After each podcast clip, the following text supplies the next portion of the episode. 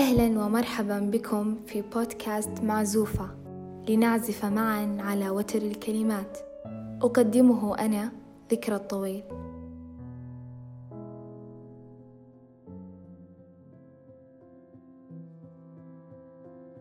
تنتابنا أحيانا مشاعر لا نجد لها طريقا للخروج. قد نحتاج للقرب من ذواتنا والاستماع إلى أنفسنا بحثا عن الهدوء والتأمل. وقد نتساءل ما هو الملجأ من بعض ما نمر به من ظروف؟ والجواب هو أن نلجأ للعزلة. قد يتصور البعض أن العزلة تعبر عن الكره أو الابتعاد عن الآخرين أو افتقاد البعض لمن يؤنس وقتهم. إنها ليست بتلك الظلمة. العزلة فن ومهارة فإنها كسائر الإبداعات الفنية التي ترتقي إلى الكمال. وفي بعض الأحيان يزاحمها الخيال فتسمو إلى خلق الإبداع كالشعر والموسيقى على سبيل المثال. وقد يكون لها مفاهيم عديدة ومنها أن تقترب من ذاتك وتؤنس نفسك. فإن لعشاق القراءة عزلتهم الاختيارية المحببة.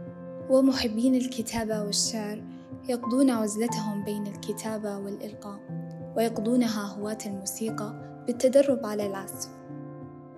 لم تكن العزلة تتمحور كما تروي لنا المدونات الثقافية فقط حول من يشعرون بالاكتئاب أو الحزن العارم بل هي لاكتشاف الذات والقدرات والإجابة عن أسئلة كثيرة تجوس بها النفس.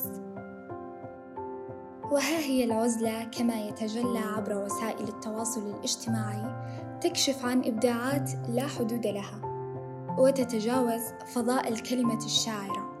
إلى الرسم والتصميم وتطوير الذات وممارسة شتى فنون التعبير.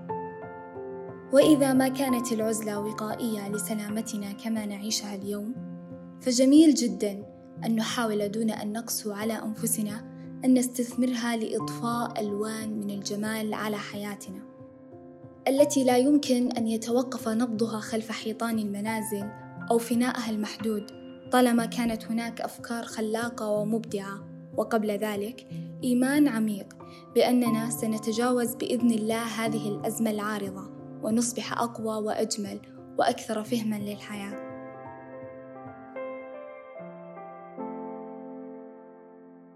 يرى الروائي دوستويفسكي أن العزلة زاوية صغيرة يقف فيها المرء أمام عقله. أما إرنست هيمنغواي يقول أن ابتعادنا عن البشر لا يعني كرها أو تغيرا وأن العزلة وطن للأرواح المتعبة.